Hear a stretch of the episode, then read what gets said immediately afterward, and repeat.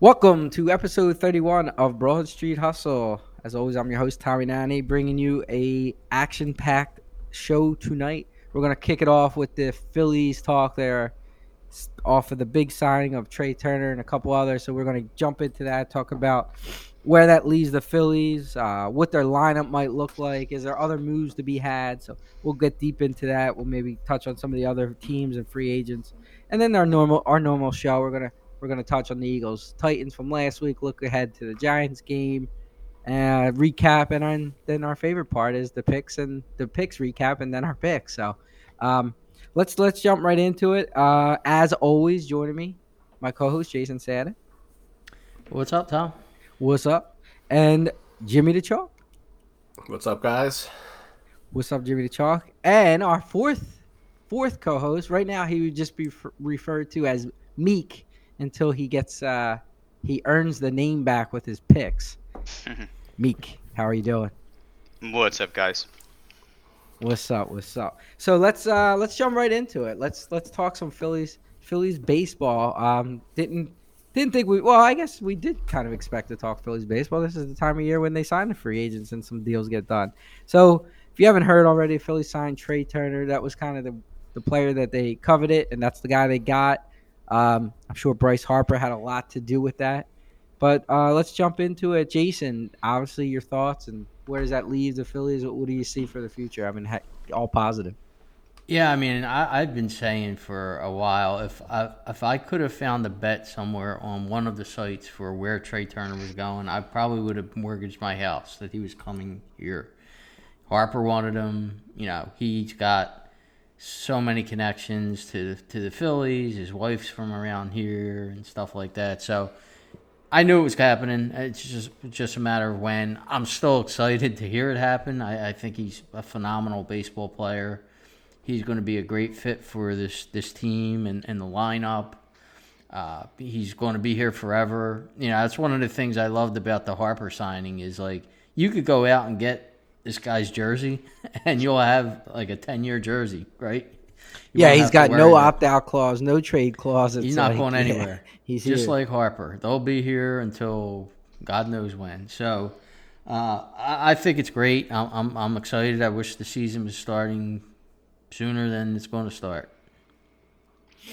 Yeah, not having Harper to start the season's a little bit of a downer, I would say. But you know, this definitely is gonna help.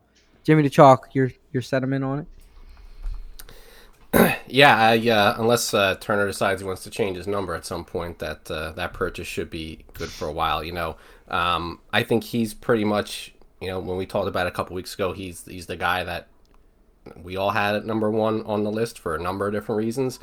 So the fact that they were able, you know, that they felt the same way and they prioritized it and they got it done, always makes you feel good. And the fact that the Phillies were not the team that offered him the most money. San Diego, I think, offered him more money. Not that he's taken that much of a haircut to come here. You know, it was $300 million plus either way. But the fact that, you know, we're kind of back to where we were in the you know, about a decade ago, where you're going to pay free agents, but Cliff Lee took a little less than I think the Yankees were offering to come back here. And so Philadelphia is once again a desirable location in which to play baseball. And the excitement that we had through the postseason last year, they're willing to spend money. And like Jason said, I think March 30th is opening day. It can't come soon enough at this point. Yeah, I mean, and you got to remember, like, baseball is 162 games. You're around your teammates for, 6 months, I guess, is a baseball, whatever it is. Like, so the fact that Harper's on this team and he's, you know, he's friends with Harper, and there's, you know, he saw the relationship that they had during the run. That makes a difference. Where, to your point, like, you know, when you're already making $300 million, you could pass up an extra $5-10 million to go somewhere you want to play for 10 years, 11 years. I mean, that's the rest of your life. You know, your career, whatever you want to say. How about you, Meeker? I mean, I'm assuming all positive. Yeah, of course. I mean, they needed much. They had to have a leadoff hitter, which they haven't had basically. I don't know how long. Schwarber. Oh, I can't wait until Schwarber leads off opening day, and the whole city burns itself down. I don't know. I don't see that. I mean, why would you want to have? Why would you want to have Schwarber leading off if he's got potential to hit behind a guy like Turner who gets on base, and instead of all his home runs being solo home runs, now they're 2-run home runs. Doesn't make sense to me, but. I think he's going to lead off. We'll see what happens. I think he's going to lead, but much needed speed, much needed range at shortstop. I think that's important, you know, with the shift. No shift this year. I mean, he of all the shortstops, he might not have been the best defensive shortstop, but he probably has the best range, and I think they're really solid up the middle with this move because Marsh is a decent center fielder. I think he made a couple playoff, you know, mistakes in the playoffs out in center field, but I think, you know, overall he's probably a pretty good defensive center fielder. So I think it's a great move, and you know, they stretched it out, so they had a little bit more money to spend with some starting pitching, maybe pick up a couple relievers along the way, and we'll be set. The other big thing with the rule changes this year is you're only allowed to throw the first place. That's wild. Well, you can throw a third time, but you have to get them out. Yeah, and the bags are bigger. So yeah. So he's going to be stealing bases. If you throw that third time and he's safe, then he advances to second. Well, that's probably why if a guy leaves early, then you're... Or if a guy takes a ridiculous lead, you can step off. Otherwise, they would just let you. Right. I heard a stat that someone threw out there, maybe Brad Lidge on MLB Network. He's the only player in baseball that over the last 5 years has over 90 home runs and over 160 steals. The only player in baseball that has that. His stats, and he don't strike out either. I mean, he puts contact to the ball. I think I heard. I don't know if you guys heard it. St. Louis Cardinals put out like a hype video to try to attract him, and they had John Heem, the actor, like do the narration. And one of the lines that he said is he plays baseball so effortlessly, which I thought was like one of the best way to describe Trey Turner. Is you watch him play, and it's like. Doesn't even look like he's moving or he's swinging even hard. Even when he's sliding. Yeah, everything. Like and he's just smooth. He's so smooth in his action. Yeah, I've probably seen that slide he made against the Phillies in the home like a million times in the last 3 weeks or whatever. Where it's just like boom, jumps right up, like just one motion, very smooth. But it's just effortless baseball. So I mean, he's gonna be fun to watch. Now let's get into. Meeker, you kind of brought it up. You mentioned he's the leadoff hitter, and you know we kind of joked about Schwarber, but do we really think that, Jason? What do you think? And then, what would your actual lineup look like? Well, barring the Hoskins are still here, you have Harper healthy, etc. Yeah, you know? Right. So we're talking like June-ish, right? When Harper's back, I honestly think, and I don't agree with it, I think Schwarber's still going to lead off. I think it'll be Schwarber. I'll tell you what I think it's going to be, and I'll tell you what I want it to be. So I think it'll be Schwarber, Turner, Harper, because you'll go left, right, left. I think they'll put JT fourth. Now again, I'm going to give you my order. I'm going to give you this portion, which is going to be my slant on it. But I would hit Castellanos behind JT, and that's because I would want Hoskins to protect him, right? So Castellanos will get more fastballs because he swings at everything. So you don't want Hoskins and then Castellanos, because then Castellanos might not have as much protection. They'll be, you know, throwing pitching around them and stuff like that. So I would do Castellanos, Hoskins, Bohm, Stott, Marsh. That's the lineup that I think they're going to do. My lineup would basically switch out. It would have Turner first. I would hit Harper second, though. I wouldn't put Schwarber second because, to me, you want your best hitters to have the most at-bats, right? So you're moving Harper up to second, Turner and Harper getting your most at-bats. I would hit JT third just because I went right, left, right, and then Schwarber fourth, followed by Castellanos, Hoskins, Bohm, Stott, and Marsh. That would be my ideal lineup.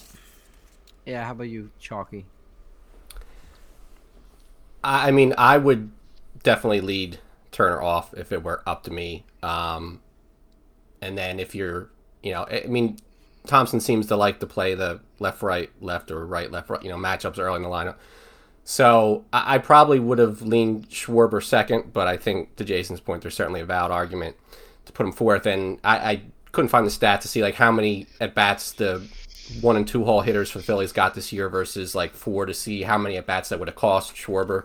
You guys hitting 40-something home runs, you don't move him too far down, but I would not lead him off. So second or fourth, Realmuto in between. So although I think I would lean towards putting Schwarber second while Harper's out, I think just to get those bats, that bat, you know, sooner to come to the plate.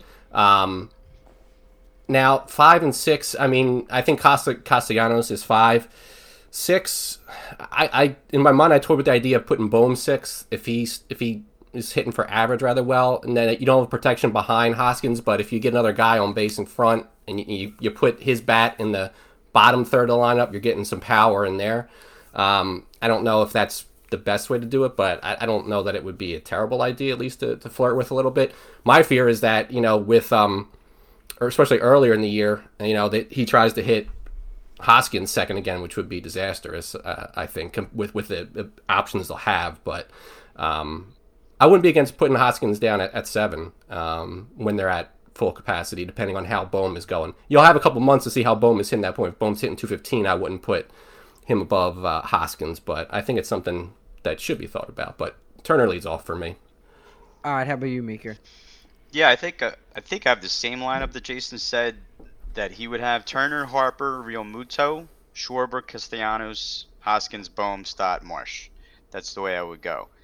I don't know, I guess we're all going to find out how much there not being a shift is going to affect things, and they might start changing some things just based on that. I don't really know. I mean, you know, we haven't had that situation in how many years? Forever, basically. Like last 15 years when the shift became pretty prevalent. So we'll see if that affects the way that, like, Schwarber, is he like a 250 hitter without a shift versus a 220 hitter, you know, with the shift? Yeah, I mean, the averages, you're going to see averages go up for sure. Yeah. You're going to see...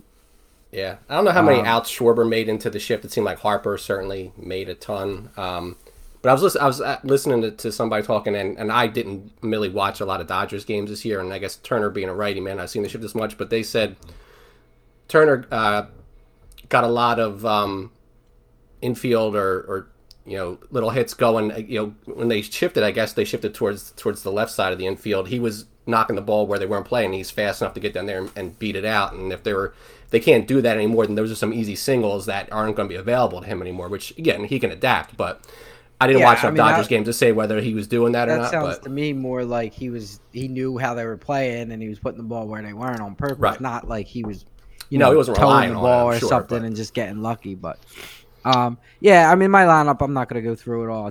I think Turner should lead off, but, you know, I don't know what they're thinking with the Schwarber situation, so we shall see. But it does, I mean, as long as Hoskins is still on his team on opening day, it now turns Hoskins into a valuable player because he's no longer your 2 hitter. He's your 6th or 7th hitter.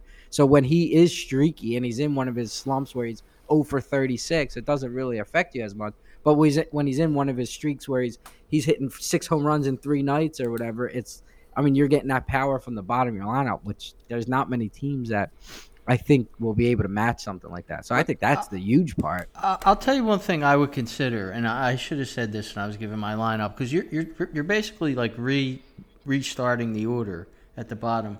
I might switch out Marsh and Stott and put Marsh 8th and Stott 9th, just because I'd rather Stott. I like the way Stott works the count and gets on base and stuff like that. Well, I think there's some truth too to having your 9, like Stott bad 9, where he's seeing 8 or 9 pitches, where even if he gets out, there's that pitcher's ultimately going to have a letdown, right? With the next hitter, agree. It's like, shoot, I just got out of this. Yeah. And then, so now you're getting a Turner up or Schwarber, whatever your top of your lineup's going to look like. So I would agree with that. Yeah.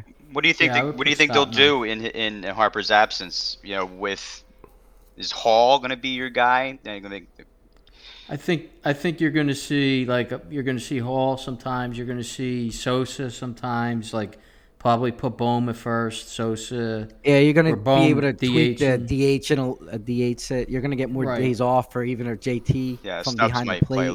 You'll see Vierling play, and you'll see Schwarber or Castellanos DH in. I mean, it's actually nice because if you can survive, which you should be still with this lineup, you're going to have rested players who have been able to DH. They're not in the field all the time. Well, I'll tell you one key thing is you might see Realmuto do it a lot. Yeah, that's what we just said. You're going to see him Stubbs take a lot less days behind the catch. Yeah, going to get some time this year, I think. He's a good little hitter. I don't mind that. You know, we've talked about trading Hoskins. I don't know, or it's probably see it happen at this point. But if you wanted to get a look at somebody else at first, you can DH Hoskins and put Bohm at first or something for every now and then, just to kind of mess around and see what that looks like. Because there's no real plug and play guy except for I guess Hall that you would put in there right now if you were to trade Hoskins and not get a first baseman back. There's no value in trading Hoskins right now. I mean, yeah, you're overstocked, I guess, at a DH position. You have a bunch of bad fielders, but. I mean, but you're trying to win a championship this year. Traded him like that situation will play out in a few years, and then you know who to get rid of or who you're not getting rid of. I mean, Hoskins is going to help you.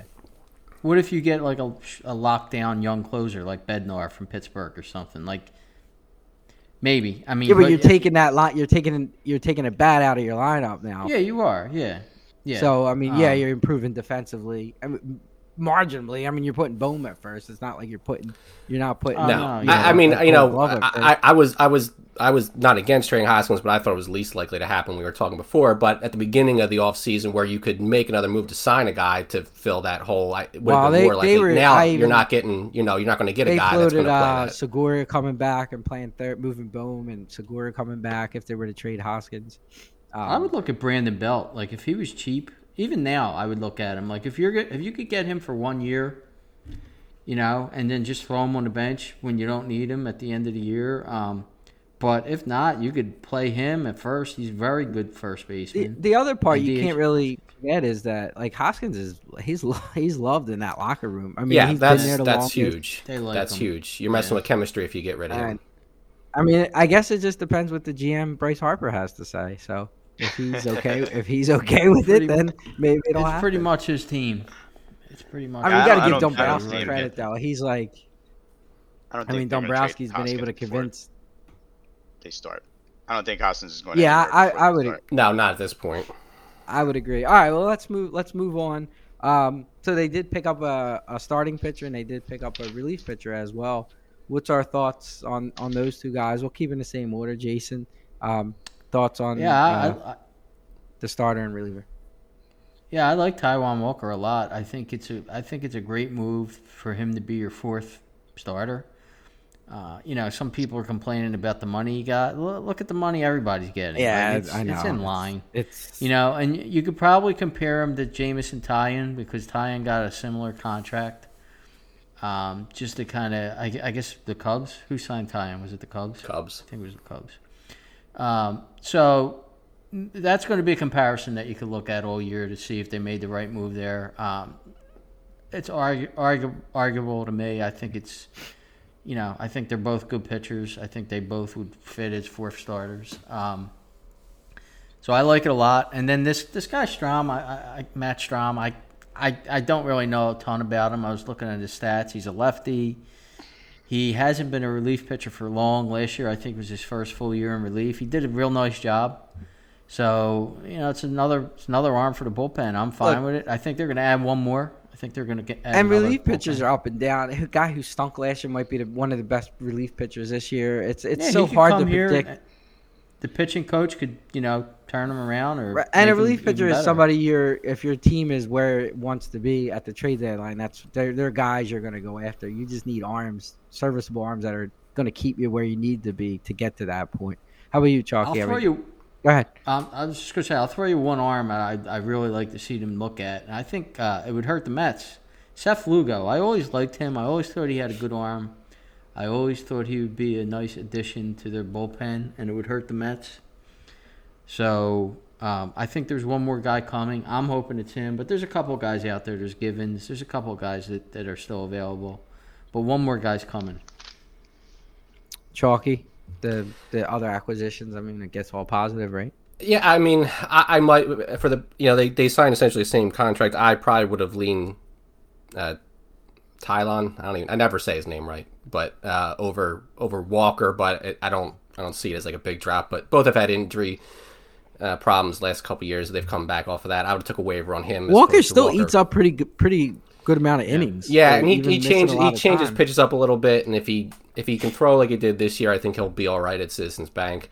And you know, like you said, with the relievers, I mean, I'd like to see like another reliever added there, but I mean, when you look at 2008, like two of their most important relievers were Scott Air and J.C. Romero, who were guys that were designated for the minors when the Phillies picked them up, and they were able to get them right. And they, that's what I said. I mean, really, you know, I've seen so many. Chad Durbin, like, I mean, those guys. So, and I've seen so many arms that have like were cooked, and all of a sudden you look and their ERA is like below one, and they're no inherited runners. You're like, wait, how did that happen? So.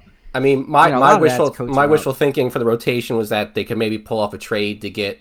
I didn't think they were going to be able to sign, you know, any of the big name pitchers out there, but you know, Nola's got 1 year left before he's going to be a free agent, open market, getting a big contract from somebody, and not necessarily us. So, thinking long term, if you could make a big deal and give up some of these prospects for, and I could throw names out there, no idea if any of them are actually on the market. Like, sure, I could say, yeah, trade for Zach Gallen. Arizona might not ever want to listen for that, but you know, if there was a deal to be had with trading some of the top level talent in the minors to bring in a guy that can be your second starter for years to come, or you know, I would have looked into that, assuming Dombrowski didn't. But you know, I think you're just filling out pieces at this point, and I don't have any qualms or issues with what they were able to do.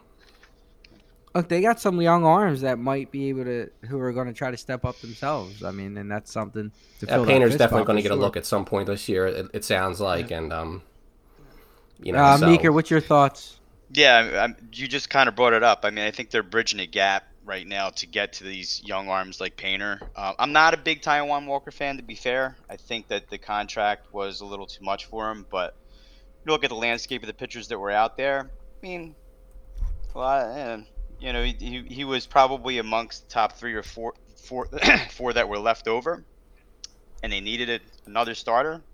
Like, I'm fine with it. It's not my money, you know. But in the end, I wish I would have made a play for Bassett, but I understand that comes with some draft picks with it, right? Based on his and more money, which they had a threshold that they don't want to go over to get to the second level of. I'm just I worry about Walker's arm, though. He's had a history of injuries, you know, so I hope he doesn't break down during the year. But that's about it. I mean, I think that, like you said, he's an innings eater when he's healthy, you know, and, you know, he's an average pitcher. But I mean, we just spent an entire season with our fourth starter basically being on and off the injured reserve list with Eflin, and you know, you got through it. I mean, your fourth starter is intertwined with your fifth starter, who then is intertwined with your sixth and seventh starter at some point during the season. Yeah, you want your fourth starter to give you 6 innings, 3 runs. Yeah, I mean, as long, you know, you need your top 3 guys to perform, and then after that, everything else is just kind of luxury. So it's just amazing in today's game how that's $72 million, though, for that. You know what I mean? Like, it's the way it is relative today. To everybody's getting it. Yeah. I mean, I told you in 19 whatever year they the league made $51 million, and last year they made $11 billion. I mean, that's why. Uh-huh. So I know Jason touched on it briefly, and we might not really have too much, but what else is out there to like? What other moves do you possibly see to wrap this before, you know, March 30th starts off? Jason, I know you mentioned that an arm that you saw. I think they have room for one more arm because they had, I want to say they had $35 million available before they signed Walker. So he ate up 18 of it. This other guy was, what, 8, I think? So they probably have like $9 million for another reliever. So I think that's relief, just a relief pitcher. No big trade, no nothing that you can see. No, I don't think they're making any trades. Chalky, anything different on your side? No, I don't think there's. I mean, the only way to make a big splash at this point would be to make a trade, and I think there's nothing cooking that we could guess reasonably. So, I'm Meeker for you. Same ideas. I wish that they you know would get a real closer. I mean, if we're gonna give this job to Dominguez this year, we're gonna play the game with the matchups and Dominguez or Alvarado. It'll be Dominguez. It's gonna be Dominguez. If we hand the job to him, I'm fine with that. But, you know, because I don't think they're going to trade Hoskins for, like, a closer. I don't think that's going to happen. So I think, yeah, you know, like you said, like a Chad Durbin-ish type player will be – that's what they'll pick up, you know, just to round out the roster. Who are you going to start fifth? Walter? Is that who you're going into the season with? I think in the beginning of the year it's going to be Falter, and then they're going to try to work Painter in by the second half, and you know you might see that Sanchez get starts. Yeah. What about like Abel? That. Wasn't Abel one of the arms that they've been? He's another around? Guy. Yep. So. Yep. Yeah, I mean sometimes you got to let the players got to play it out to say you really can't say now because you don't you know who you have slotted in might look terrible. And who you weren't expecting might look good. So, you know, that's the beauty of the fifth starter, the fourth starter. You have some room there. And they could always add a Joe Blanton at the trade deadline. Right, and then the other thing with this team is the trade deadline. Once your pieces fall into place and then you have the trade deadline, you're gonna see Dombrowski probably make a splash to try to get him over the edge. Well, before we move to football, let's I guess we could touch a little bit around the league. For some of the bigger names that dropped off the board, the Verlanders, the I think Bogarts, Judge re-signing. Jason, what do you think? I guess we'll go to Verlander. You know, a 40-year-old pitcher making whatever it is. Yeah, I mean, Meeker, you want to talk about throwing money? You're throwing, you know, 2 years, $40 million a year at a guy who's 40 years old who has had arm trouble in the last couple of years. He's also coming off the Taillon award season, though. So he is, absolutely. But at 40 years old, usually it's hard. 40. Well, that's 2 years. It's like a nickel claimer. It's like a nickel claimer running the best buyer of his life. The chances of that happening again. It's not a big risk, though. I mean, I know it's a lot of money for 2, but it's only 2 years. I mean, you're not going long term on the guy, you know. So you just got to get 2 years out of him. That's it. Well, I mean, what is your window with the Mets when you already have Scherzer, who's 38, right? I think that's why they did it. There wasn't unless you're going to get Rodon. I mean, there's no other big name out there once they lost DeGrom to kind of fill that spot. And Scherzer, like you said, is. I mean, you got two guys. The two highest paid pitchers in the league are on the same team at 39 and 40 years old. So they got to try to do something in the next couple of years. They can't wait for a guy to come up in 2 or 3 years to make a big splash in free agency for another pitcher, unless they had a trade that they had lined up. So I think their hand was kind of forced, and he was the guy that was out there, and that's the market for it. So I think they were shocked that DeGrom left. I really do. I think the Mets were not expecting that, and that's a knee-jerk reaction. Well, they didn't want to give DeGrom. They didn't want to give DeGrom 5 years, which the Rangers are out of their minds. For Texas. He'll go to Texas and be forgotten, probably. They're a team that spends money every year and they stink every year. Like that's a bad contract. But I mean, again, I am not threatened by the Mets having. Look, the other thing, and you've seen it often in these playoffs. These, especially these older pitchers, these horses. By the time October comes around. And now November comes around. Their arms are shot. Scherzer's arm was shot in the playoffs. I mean, Verlander had a good, game 5 or whatever. But you could see he was showing signs of it. So, you know, great. And when the playoffs come around, see if these 40-year-olds. Scherzer's had late season issues for 2 years now. He had a dead arm with the Dodgers in the playoffs. I mean, 2 years ago. They're 40-year-old guys. I mean, even the young pitchers, even the Nolas Wheelers were starting to get a dead arm. I mean, these younger guys. So. I told you that I thought the Phillies kind of shelved Wheeler on purpose, you know, so that he was healthier towards the end of the year when they needed him most. Yeah, I mean that's the importance. That's why in the playoffs, it's your bullpen or the pitchers. It's your bats and your bullpen because these starters aren't going 4 innings. So one thing I wanted to bring up real fast is I've been hitting the Phillies odds for for them to win the National League, to win the World Series. They were still 22-1 as of after Turner was signed. I was hitting before that because I knew they were going to sign. It doesn't. I mean, now they're down to like 16-1 on Bet365. But DraftKings was on top of everything. But like, you'll find places that they're not on top of like switching out odds. So. It's definitely worth it to. I know Tommy. Sorry to bring this up, Tom. It's a sore spot with you, but like for you guys, for Meeker and Jimmy, you got to open like multiple different betting sites because there's some sites that just drop the ball and stuff. Like I said, Bet365 was still 22-1 after they signed Turner. Now it's down to 16-1, but, you know. How long did it take for them to drop the odds? Was it, like, literally the next I just checked today, and it was down. Like I said, when did they sign Turner? Was that Tuesday? Well, yesterday you sent a text saying that it was still 22-1 or Monday. Oh, maybe morning, it was Monday they signed him, yeah. Yeah. So, I mean, it definitely took overnight, which should be enough time for you guys to jump on and, you know, throw stuff on. Yeah.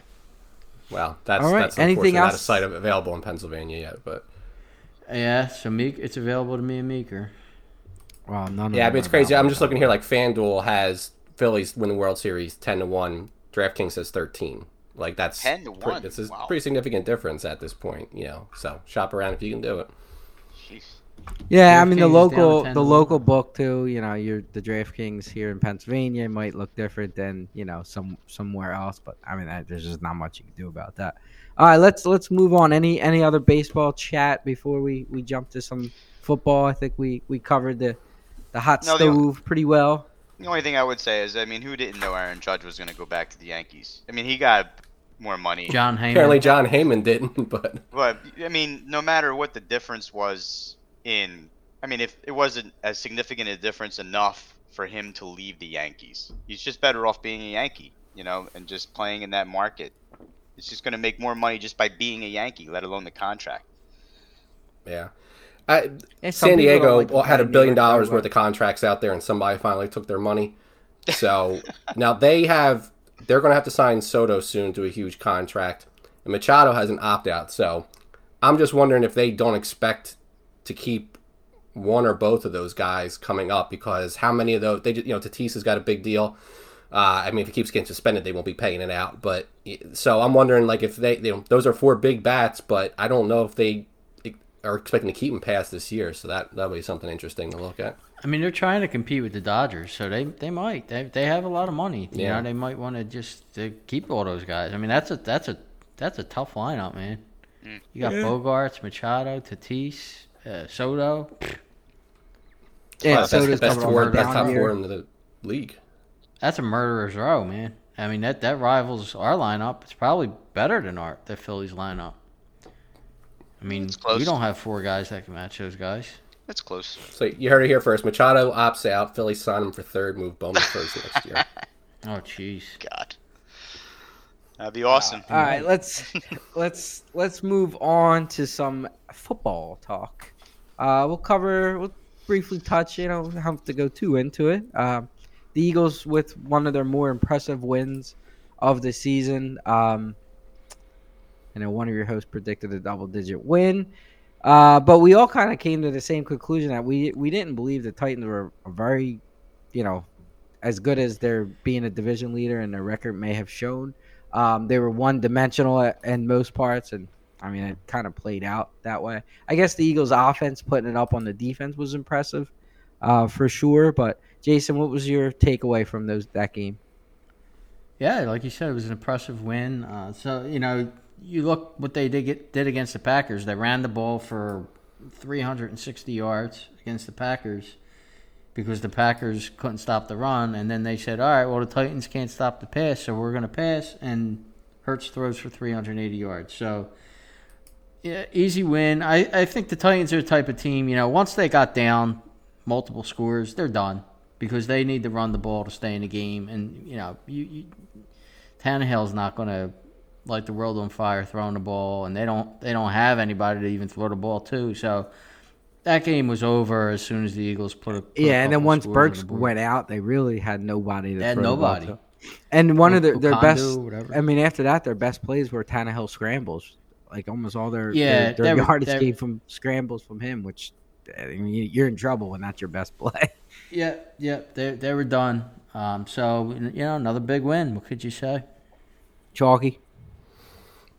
Yeah, I mean, look, hey, I'm the only one that picked the Titans to win, and it wasn't because I thought the Titans were a really good team. I just thought stylistically they had a chance to give the Eagles some trouble with what they were good at, and they weren't able to establish the run effectively early, and then, you know, Eagles got a couple scores, and they couldn't go back to it. So They're a team that bullies people, and the Eagles were pushing them around. You know, most folks are probably seeing the highlight where I think it was Kelsey and Dickerson blocked a guy and they threw him out like Jason used to toss people out of the club, you know, and they just bullied him around. And last, like Jason said, Packers, you saw him run all over.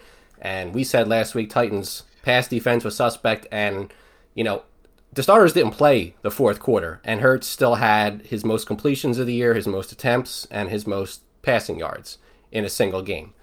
And you saw right there why they went and got A.J. Brown, and the Tennessee GM got fired after the game because they they said, why did we trade this guy? And they fired the GM. I mean, Brown is on his way to putting together one of the most impressive seasons as a receiver that we've probably seen the last couple decades, maybe since TO's 2004 year. And you saw why they got him. You know, the first touchdown got called back because he was a toenail was out, but that was a different type of catch than he made when he got the touchdown, where he just ran through the guy to where he had the 50-50 ball, where he's excellent at not giving away where the ball's coming when he's got to go over like over another guy to get it.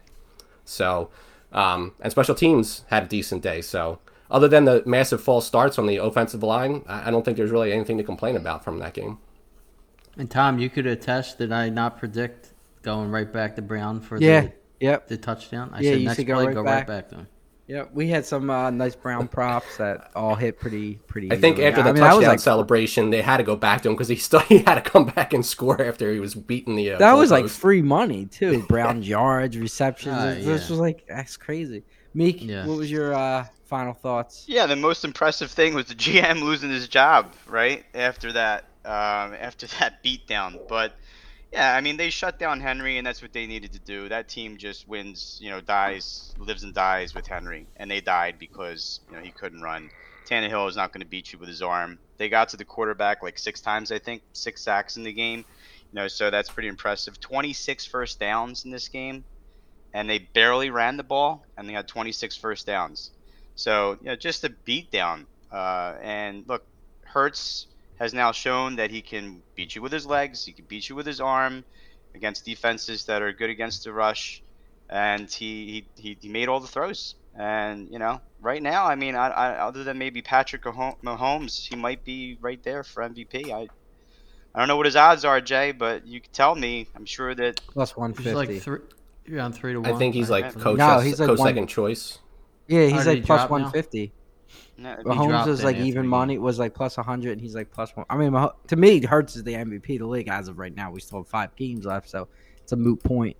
I mean, unless you want to bet it, but yeah, I mean, you guys said it all. It was just, you know, they had how many drives in that first 2 drives that they had penalty, and it's like 3rd and long. You're like, oh, this drive's over, and boom, easy first down. Boom, easy first down, touchdown. It's like, how often do you see that many penalties and still score?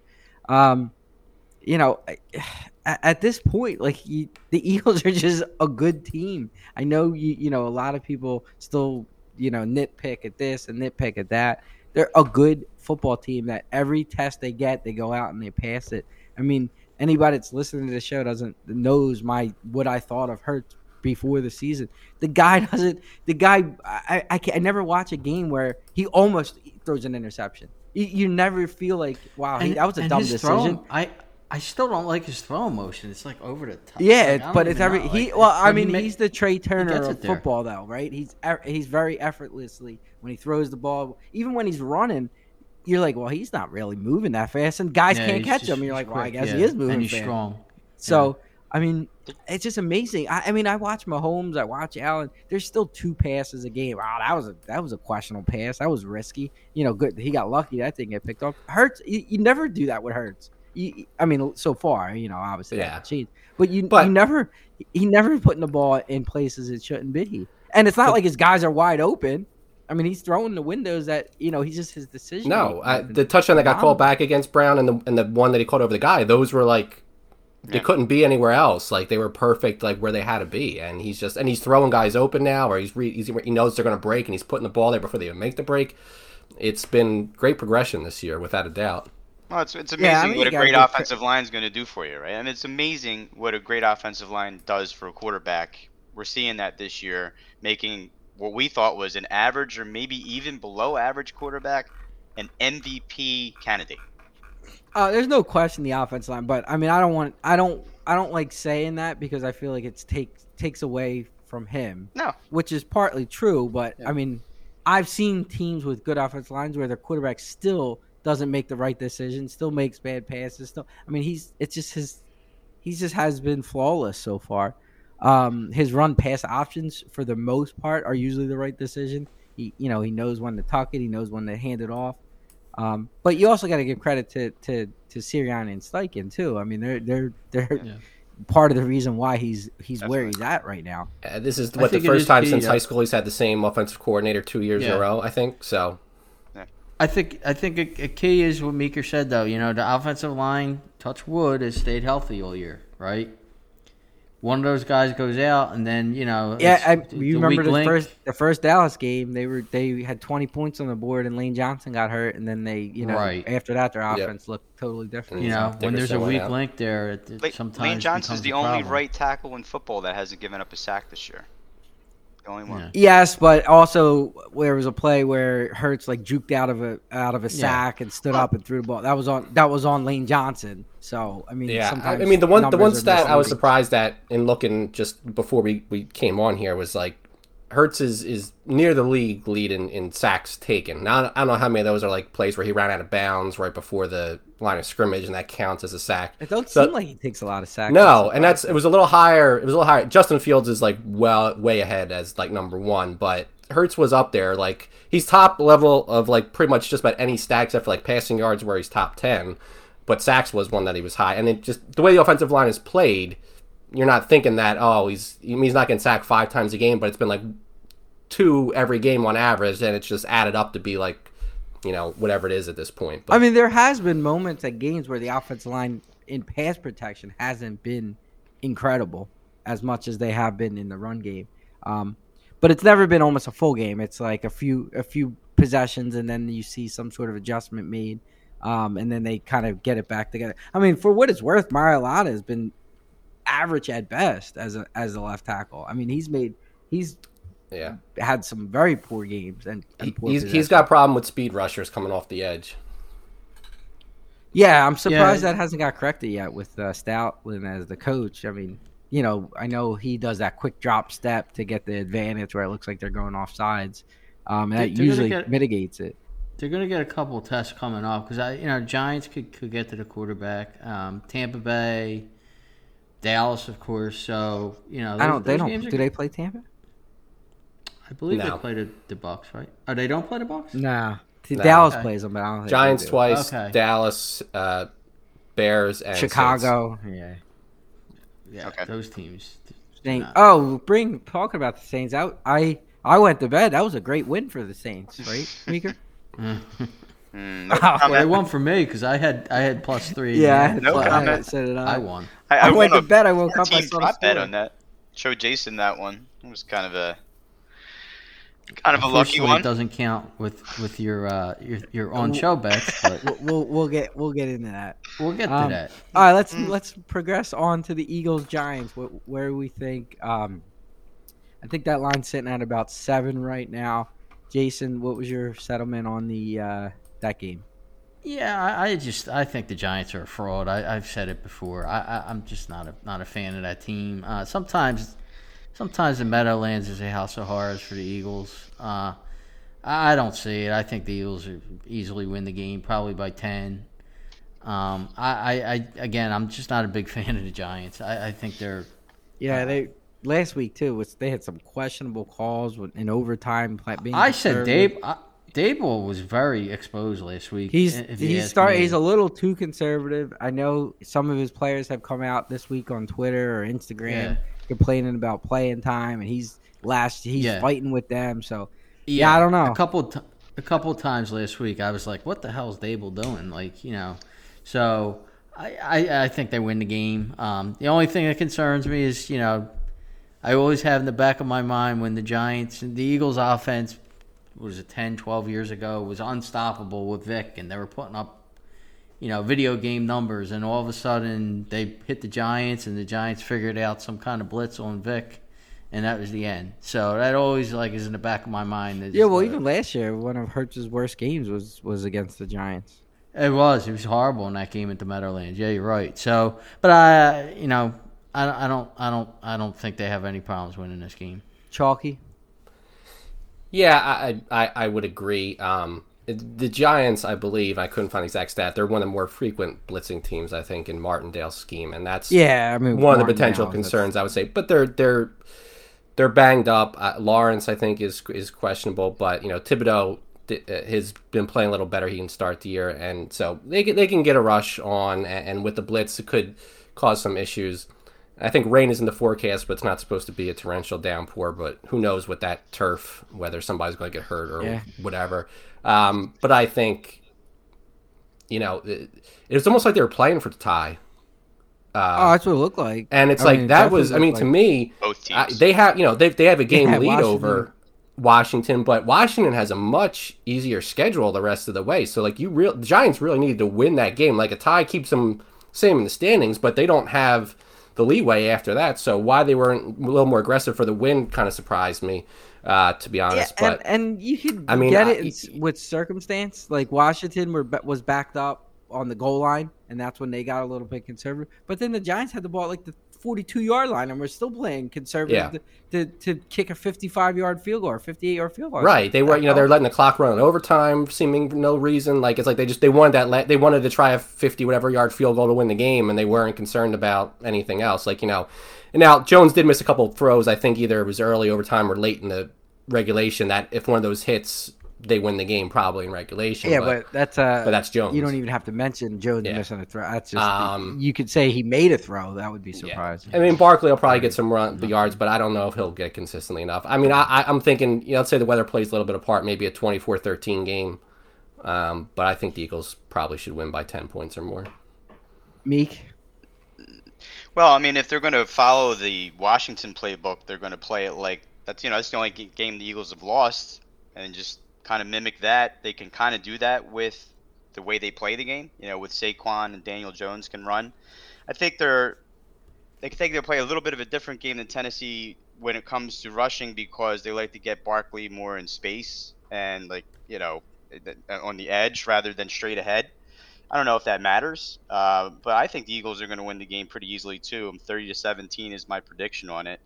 But yeah, getting back to what you were saying, Chalky, like neither team in that game was aggressive in trying to win that game against Washington last week.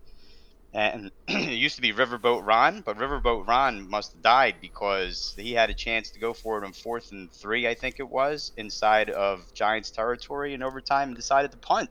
I don't know what's going on there, but neither team looked like they were trying to win the game. They both were playing for the tie. Well, I thought because you took Washington minus 2.5, right, last Correct. Week. So they were down by 7 late, and I really thought they were going to go for 2, and you were going to get again for another week screwed out of a chance for an overtime cover, and they still didn't get it done. But I thought that was coming for sure. They were going to go for 2 and end the game either way. Yep. Well, I thought. I don't see this as a close game as well. 24-7. I don't see how the Giants even score many points. Daniel Jones is wretched. I don't know how else. I mean, he's horrible. They don't have a whole lot on the outside though either. I mean, they don't have like really good skill. They could have Jerry Rice, Terrell Owens. He's just a bad quarterback. He's bad. I don't think he's right-handed. I think he's left-handed first of all. The way he throws. He's like a good backup quarterback. Yeah, he's a backup quarterback. He can come in, win a game midway through the game. Yeah. He can win the next game and run around. On that subject, though, like at this point in the season, like if they make the playoffs, the Giants, they have to make a decision next year on him, right? So, like, if they make the playoffs, good enough to go with. He is not going to be their quarterback whether they make the playoffs or not, unless they win the Super Bowl. Even then, they might let him walk away, like the Ravens let Trent Dilfer walk away. He's not. He will not be. Especially with Daboll, like a newer coach, he's stuck with the guy now. But this is not his quarterback. Yeah.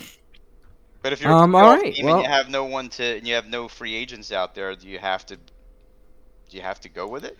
Yeah, I mean, hey, they might. I mean, I know what you're saying. Yeah. But they're not going to have a top 10 draft unless Daboll sees somebody else that he can like turn into a better quarterback that is available who's maybe not thought of. But yeah. Okay, let's move to our favorite portion of the show. Least favorite. It's the recap of the league and the picks recap. That's my favorite part, I can say for sure. Always a fun part of the show. So we will start with the league stats again. So we'll start with over/under. Like I said, I'm starting to think that Vegas has adjusted to these massive unders that have been happening in the beginning of the year. So there were 7 overs and 8 unders this week. Unders still way outperforming over. 82 overs, 113 unders on the year. The public's been pretty good. Not great, but not bad with their over/under picks. They were 9-6 this week. They're 94 and 100 on the year. And then the spread was a little bit of a public week. 7-8 they went, so they're 87 and 104 on the year with their spread. So we will continue to fade the public.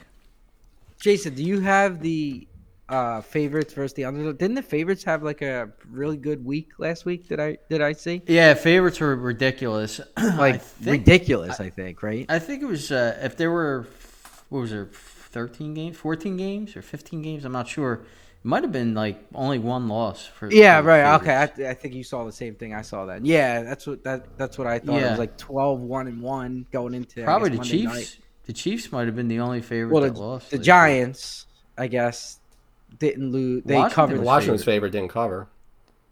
They didn't. So they tied. They didn't lose. Basically on the money line, but on the point spread, the dog covered that one. Yeah. But yeah, whatever it was I know it was a heavily favorite week for what it's worth. Yeah. So that will bring us to our pick review, and once again we had one guy who went 3-0, and that was Tommy. I think that's Tommy had the Raiders 8-0-1 in the last 3 weeks, if I'm not mistaken. Yeah, you've been on fire for sure. You had the Raiders -1, you had the Eagles -4.5, and you had the 49ers -4. So you went 3-0. That's without a quarterback, too. Myself, I went that game. The Niners game was missing a quarterback for half the game too, and still covered the 49ers. Yeah, they dominated that game even without the quarterback, but. I went 2-1. I also had the Raiders, so that was a win for me. I did have the Jaguars, which was not a win. I was way off on that one. And I had the 49ers, so I was 2-1. Chalky went 1-2. He lost his top pick, which was the Jacksonville and Detroit under 51. He had the 49ers, which was a win, but then he lost the Jets and Vikings under. Thank God, because I never would have heard the end of it if all three of us lost that game. So at least if I had picked one to win, I'm glad it was that one. Yeah, how often do you get three of us pick the same game and it all wins? I'm pretty sure that's the first time. I think there was one person who didn't pick it. I think that's what saved us. One person did not pick it, and we will get to that person now. So Meeker went 1-2. Hey, you gotta win. He got a win, but he lost his best bet again. So, what was that? What's the best bet on TV? What is it? The pick four at Los Alamitos? Is that the best bet? The early pick four. The best bet in football is fading Meeker's best bet. So Meeker, good old Ron Rivera strikes again. Yep. It's always blaming somebody else and not the guy who made the bad pick. But Commanders, he had -2.5. As we've said, they tied, so that would mean it was a loss. He had the Dallas and Colts under, and Dallas was ugly. And outscored it by 20 themselves. So that was a loss. The defense went overs on their own, I think. The defense went over. And then he got a very lucky late Packers touchdown, and he actually got the over in the Bears-Packers game. So he was able to salvage a win with that late touchdown by the Packers. So that brings us to our overall standings. We'll start with Tommy, who's in first place with us. He's 21-10-2. His profit is $1,024. 31% ROI, which is pretty ridiculous. I'm next. I'm 23-15-1, plus 588 profit, 15% ROI. Chalky is 16-22-1, minus 764, minus 20%. Meeker is 14-22, minus 937, and minus 26%. Overall, we're still down on the pod. We're 79-76-6, minus 339, minus 2.1%. So we're not too bad. And I'll take blame. Best bets. I'll take blame on that. I need to do a better job. Put you guys in a better situation for the pod to have a better record. Yeah. So the best bets. This is the most. I think this is the most important stat. Of all, think it's the most important. Right. Because we'll get to you. So I'm 9-3-1 plus 516, 40% ROI. Tommy's 8-2-1 plus 653, 59% ROI. Chalky was hanging in there. He's had a couple of bad weeks in a row. He's now 5-7-1, minus 246, minus 19%. And then we get the Meeker. Meeker is 2-10 on his best. You know what? I meant to do it. I was gonna have a chicken make some best bet picks for each week. And but see at what point do you just start doing the opposite on your best bet? Got to be Costanza and just do the opposite. Just do the opposite. I hope our listeners are doing the opposite. They're probably in somewhere in the Pacific, in an island somewhere. If they're not doing the opposite, they're on the side of a road in a cardboard box. But that is true. They're probably hitchhiking. I would like to say, I mean, we break Meeker's balls, but I think we got to start going after Chalky a little bit here too. Come on. I requested the pod stats this morning from Jason and did a low analysis. So the second best bet is to fade whatever my third choice is, because that's almost as bad as Meeker's best choice. If we only picked 2 games, I'd be about even for the season, because my second choice is a positive 2-something. My best bet is a negative 2-something. I'm negative 700 and something on the third choice, which means I'm only good for 2. So, but to fade the third no matter what, because I'm the only one who hasn't lost all 3 games. But I think I'm the only one who hasn't won all 3 games either at any point this year. This is good. This is good information for our listeners, because if you fade Meeker's first pick and you fade Chalky's third pick, oh my God! I mean, the books will limit you to $15 a game. Yeah, you won't be allowed to bet. Yeah. Would you be 20-4? 20-4 for this season? Is that what that would be if you pick the opposite? That's amazing. Close to it, yeah. Pretty much. And Jason, what is our Twitter pick? You can follow us at Broad Street Hustle on Twitter. But what we do give out a Twitter pick. What is that record? Yeah, so our Twitter pick, you made a good point there. We're 8-3-1 now in NFL, and then we even had a college game last week that hit. So not sure what our overall college record is, but I will say, I know it's positive, but I will say that our NFL is 8-3-1. So we are on fire there. I think it's 3 in a row now. We actually started 5-0. We lost 3 in a row, and now we won 3 in a row. So, profitable. If you're listening and you're following us on Twitter, you should be profiting. Okay, and that wraps up our picks recap. And now it's time, as we close out the show, for our actual picks. And I think at this point it should be the what we follow each week. We're going to go right to Meeker for his three picks. So I'm doing the opposite. It's the opposite time. I've slated these 3 picks a certain way, but now I'm changing them as per Chalky. Let's do the same thing with you, Chalky. But I'm going to take the Lions minus 1.5. I think that's a little bit of a shady line. And here goes Chalky. He picks the Lions also, it looks like. So make that your third pick. I think it's a shady line. I mean, I know the Lions are playing pretty good, but 94% of the money in Vegas is on the Lions, but 51% of the bets is on Minnesota. So I'm going to use your guys' rationale on this one. Take the Lions minus 1.5. Second pick is going to be Kansas City. Kansas City's laying 9.5. I don't usually like to lay that many points, but Denver's got some injury problems. They're pathetic on offense. Mahomes has beaten Denver 9 straight times. And after their last three losses, Kansas City, they've dropped 40-plus points on whoever they've played. So I think that it's time for a beatdown for Denver this week, and Kansas City wins by, like, 2 touchdowns easy. Third pick for me is going to be over in the Cincinnati-Cleveland game. I think the under-over there is 46.5. Bengals are getting it all together, so offense is looking really good. The offensive line, which wasn't very good early in the season, is playing very well. Deshaun Jackson's back, so maybe he shook off some rust from last week, and maybe Cleveland scores like at least 15, 20 points. But I think the Bengals score like 30 points because Cleveland's defense is terrible. So I think that goes over 46.5. So there you go. I thought it was I have 47.5. Chalky, what do you have? Have Browns, Bengals, 46. 46? Yeah. 46. 46 flat? 46. And it's and it's no, I'm sorry. So what did you took over, right? That's minus Watson. 115. Minus 115. Minus 115 on the 46.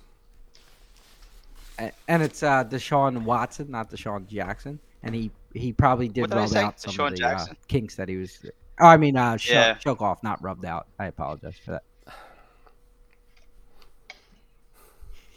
All right, Chalky. Who's next? What was I think nobody got that subtle joke. Chalky, go ahead. Well, I got it, yeah. All right, so shady line of the week, Detroit. Which means these guys probably have the Vikings lined up, or they do now. Although, if we're using DraftKings, Detroit is minus 2, not the 1.5. So, minus 2, right, so minus 110. Minus 2. Don't try to cheat, Meeker. Using DraftKings or Vegas Insider?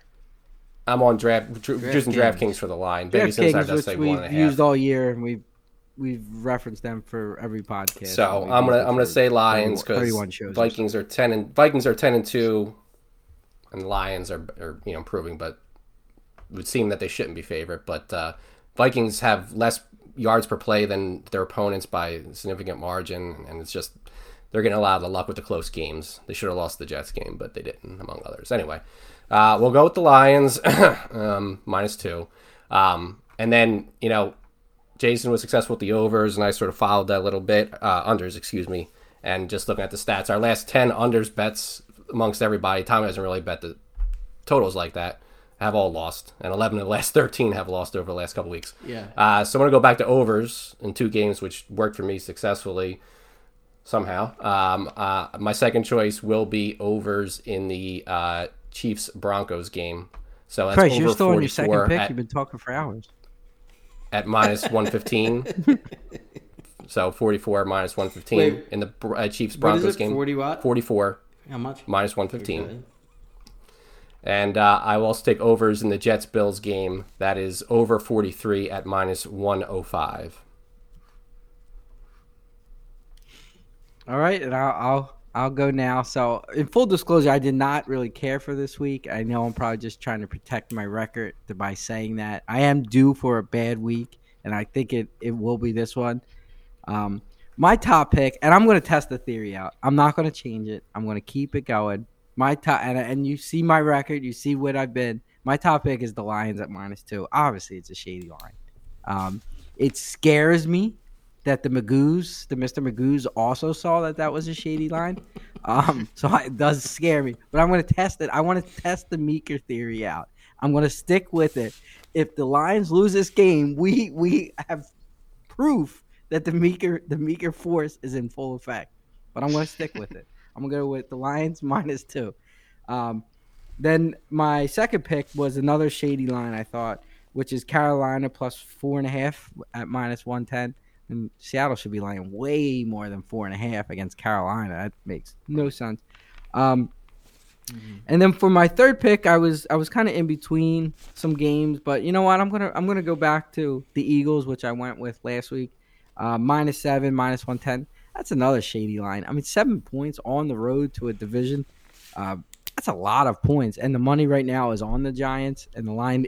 The line is at the key, went to the key number where it was at 6.5 here and there. I mean, that's telling me Vegas is protecting themselves. So, they think the Eagles are going to take care of that game handling. We all did too when we spoke earlier. So I'm going to go with that. Eagles -7. There's my 3. Jason, bring us home. Well, unfortunately, 4 for 4. I had the Lions as well as my top pick. However, I'm going to go Lions money line. I'm not going to play around. So maybe that'll be the trick. Maybe the Lions will win by one. Yes, I'm doing Lions minus 130 for the money line. So I was, in these last segments, I was glad Chalky was talking and all, because I'm like churning, thinking like, do I change this Lions pick? Do I, am I going to move it, slot it down, or I'm keeping it. I'm gonna keep it, and we'll just blame Meeker if we lose. That's all. My second pick, as well, Tom, is the Carolina Panthers, because it's almost like we see these games the same. Yes, it kind of seems it. Way shady. Why is that line only 4 or 4.5? That's crazy. So I'm going Panthers there, and then I actually like two other games. I had to pick one of them, so I'm going to actually take the Ravens plus 2. I'm not a big Lamar Jackson fan. I don't know. I don't think there's much of a difference between this Hundley guy, and Jackson. I mean, Jackson's probably better, but this guy's not bad. He's going to play the same, so they're not going to really have to change the offense for him. Pittsburgh's a little bit of a fraud to me. They're favored in this game. I'll take plus 2 with the Ravens, minus 110 as my third pick. I do like, as my fourth pick, which is not an official pick, I do think the Browns line is shady as well against the Bengals. Yeah, I was the same boat there. I just don't trust Watson yet. I don't know what to expect from him, but I thought that was very shady. I don't either, but why is that line so low? Yeah, Cincinnati's coming off another big win. They got a lot of steam, with, in the futures. It's like strange. Isn't Burrow like 0-4 against the Browns or something like that? He is. He struggles against them, but I mean, I don't know. I don't know how much Vegas puts in that. Okay. They moved the 2 points since the open. Was 3.5, now it's 5.5, right? It's like 5.5. Yeah, you got to watch. Sometimes that Vegas Insider opening line is not necessarily like what it opened this week, but it might have been like what the line was a couple weeks ago or whenever. I've noticed sometimes that opening line is just not always the real opening line. That was episode 31 of Broad Street Hustle. Remember, as we mentioned, follow us on Twitter at Broad Street Hustle. We will give out a best bet. I guess you could probably guess what it is if the four guys all had one pick, but we'll say maybe Vikings plus 2. Maybe we protect ourselves on that Twitter pick. So we'll say this will be an interesting. What do they call it? Like the scientists do tests, hypotheses of if Meeker, if really the forces with Meeker here, so we shall see. But that's it. Good night.